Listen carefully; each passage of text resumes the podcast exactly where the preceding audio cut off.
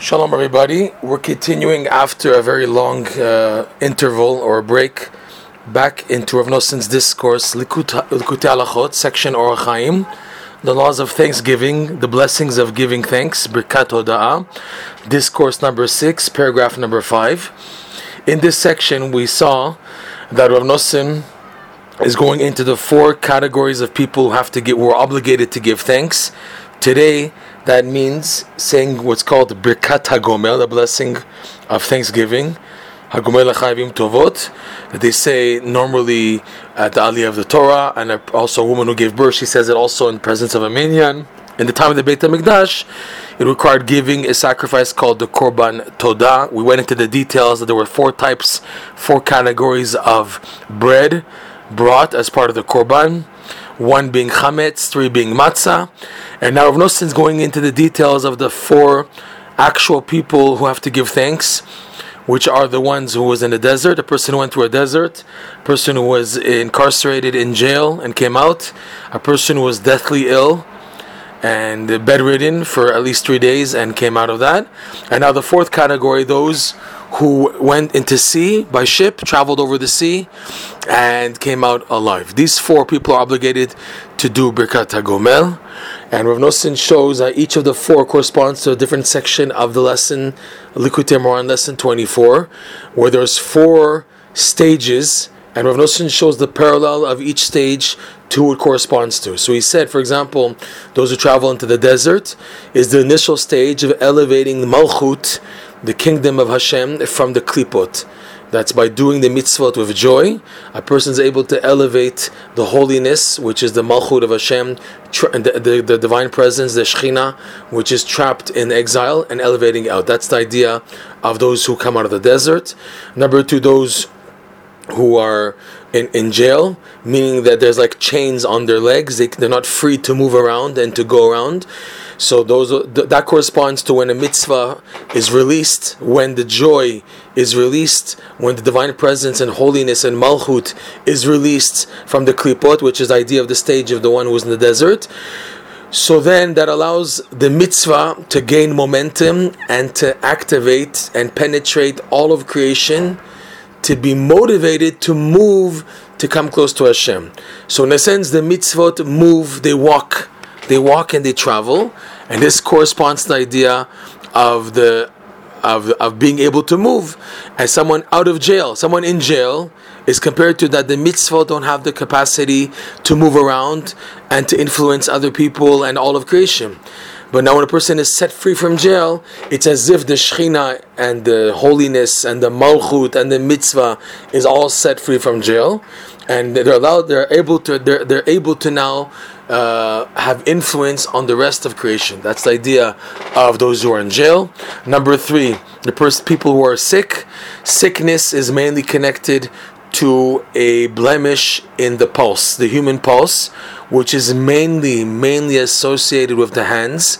The main place where a person can check the pulse and the main place where a person can heal the blood flow in the pulse is in the hands, and the palm of the hands and the wrists, right? The Rambam was known to be an expert in the dofek, in the, the, the medicine of healing through checking the pulse and pressing and pressuring. In a sense, like ch- today they have these Chinese medicines, et cetera, where they have this theory of, of pressing on the pulse. So the pulse is the hands, and the sickness of a person, the frailty when a person is weak, is mainly uh, reflected in the weakness of the hands. Forget about the feet, the hands. The hands you can't lift up to do things, to write, to put on tefillin, whatever. So when a person is healed, it's as if the hands are released from being shackled and being refrained from expressing their represent representation. What is the representation of the hands? He teaches Rabbi Nachman, the hands is the idea of receiving blessing, of receiving the abundance and blessing from above is the hands. The hands bestow the blessing upon man. Okay? That's the idea of the hands. And that's the freedom of the hands is like a person who's no longer sick. Because a person is sick, it's reflected in the hands. Now, Rav Nosson goes into the fourth, fourth section. I just gave a quick summary because it's been so long since we've learned this lesson. At this time, now Rav Nosson explains the parallel of those who go down to sea and come out alive. So he says like this. Yordei ha-yam ba-oniyot. All this is, by the way, all these four that have to give thanks are learned out from Psalm one oh seven. There you have, it's Hodu L'Hashem, Ki Tov Ki L'Olam Chasdo, which in the name of the Baal Shem Tov, it is customary to say this psalm right before Shabbat, before the mincha, before the onset of Shabbat. Rav Nosson himself is going to go into this later on, you're going to see. He's going to do the significance of why this custom of the Baal Shem Tov is so powerful and so precious, to say Hodu every Friday at the culmination of the six week, uh, week work days, right? And everything a person would do, all the ups and downs, all the scenarios of desert, and jail, and sickness, and now going into the sea, that each person goes through spiritually. Each person on a spiritual level goes through these four dimensions every week, and we say Hodu, giving thanks that we made it to Friday right before Shabbat, which is the climax of the week. It's the Simcha that we seek to draw into the six days of suffering and challenges that we face, to shine into them the Simcha in order to activate the four rectifications leading to ultimate rectification, Bezat Hashem. So now, Rav Nosson is using the wording from the Psalm one oh seven. So there, where we learn out, those who go to, to, to, to the sea, the wording is, Yordei ha-yam ba-oniyot, those who go down into the sea in ships, ba-oniyot. Rav Nosson says, Ze bechinat tikuna mochin bishlemut. This corresponds to the fourth stage of lesson twenty-four, Likutey Moharan, which is where there he talks about the rectification of the mind, the intellect, totally. The total rectification of the intellect. How is that achieved? How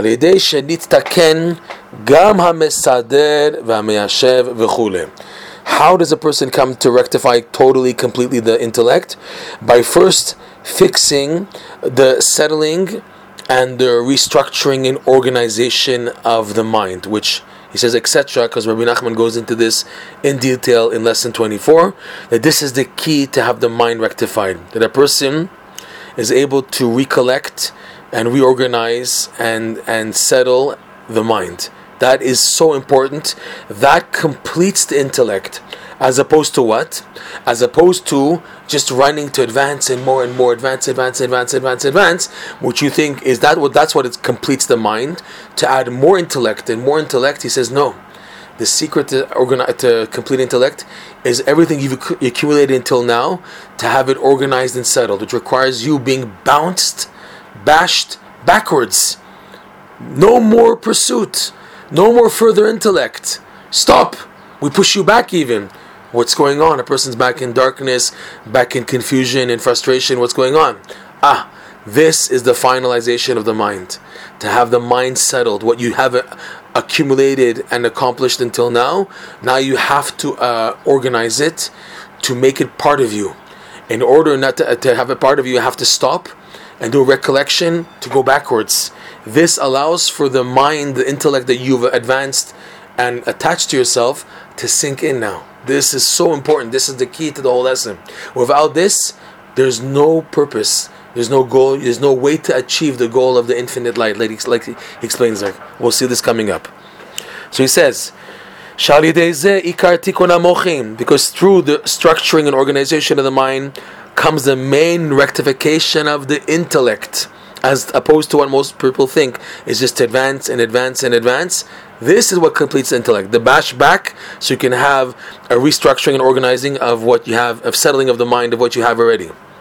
Ki kol zman, Rav Nosson says, Ki kol zman, shelo tiken bechinat hamesader v'hameyashev, for as long as a person has not yet rectified the settling and organization, structuring of his mind, by taking a break and just absorbing what you have accomplished and taken in already in life. If you can't rectify this, uh, and uh, if this is not rectified, in other words, unbelievable.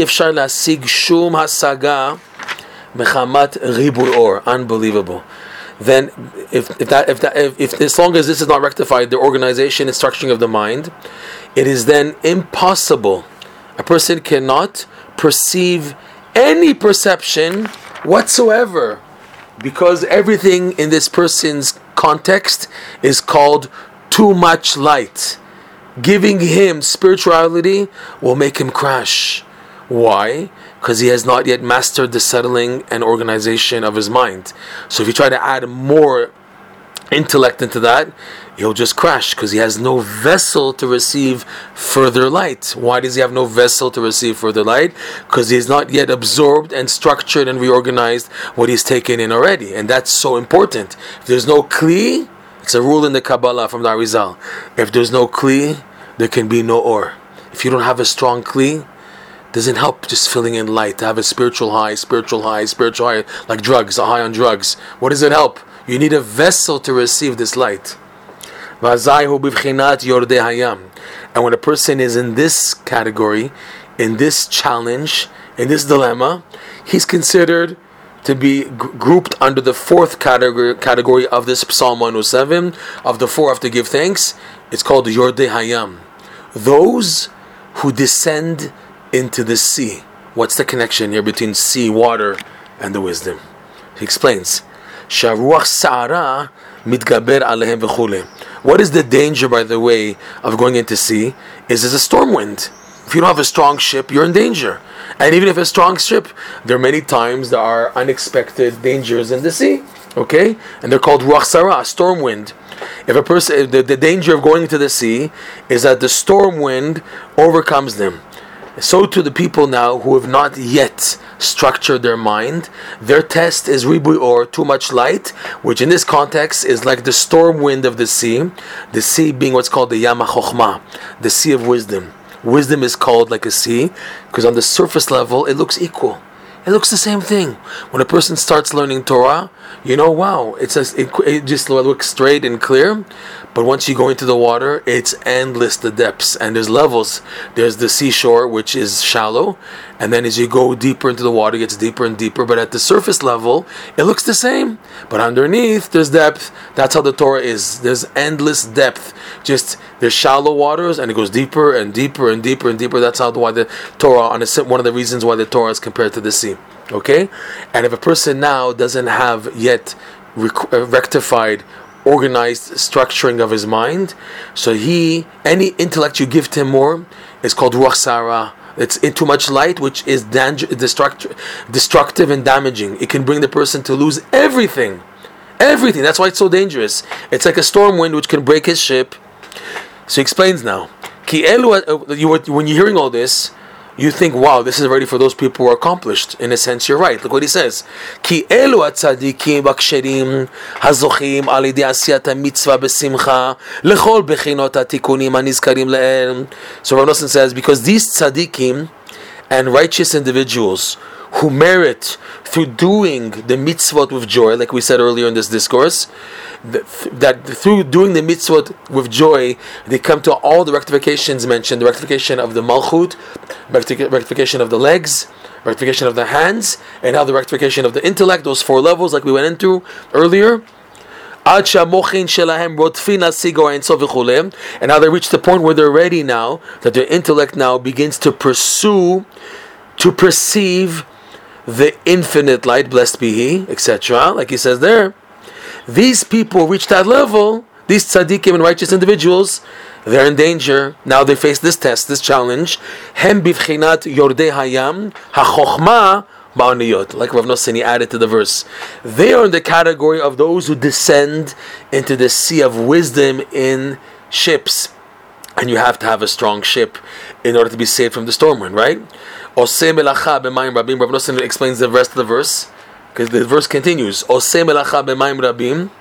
They do melacha, the work of the ship, you know, with the with the moving and the positioning of the of the sails of the ship, right? So they have to do they do the melacha, the work in in, in abundant waters. Shem mehadat. The abundant waters refer to the waters of the da'at, intellect.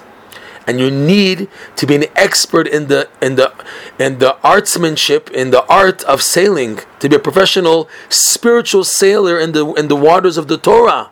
Okay, not to be drowned and not to be shaken by the storm wind. And Rav Nosson wants to express why this category refers to these big tzaddikim. V'rak hem ro'im v'yodim kama gdolim ma'asei Hashem v'niflaotav. Rav Nosson is explaining verse by verse there in Psalm one oh seven, in the fourth section, the fourth category of those who go into the sea. It's only they who see, and he's re- re- rephrasing, rewording the verse in Psalms, they see and know how great are the one the work the work of the works of Hashem and His wonders. That's again from the verse there. Because of their capacity of perceiving Hashem on a high level, due to their doing the mitzvot with joy, they've reached this level now. B'vchinat, like the verse reads there, right? Hema daika ra'u ma'asei Hashem v'niflav notav b'imtzula. They specifically, these tzaddikim and righteous individuals, Rav Nosson points out, Hema daika, specifically them, ra'u ma'asei Hashem, they saw the wonders of Hashem, the work, the workmanship of Hashem, the works of Hashem, the actions of Hashem, and His wonders, bimtzula, while in the the straits of the water. They are able to perceive the greatness of Hashem because they reached the depths of the Torah due to doing the mitzvot b'simcha. We'll continue Bezat Hashem in the next class.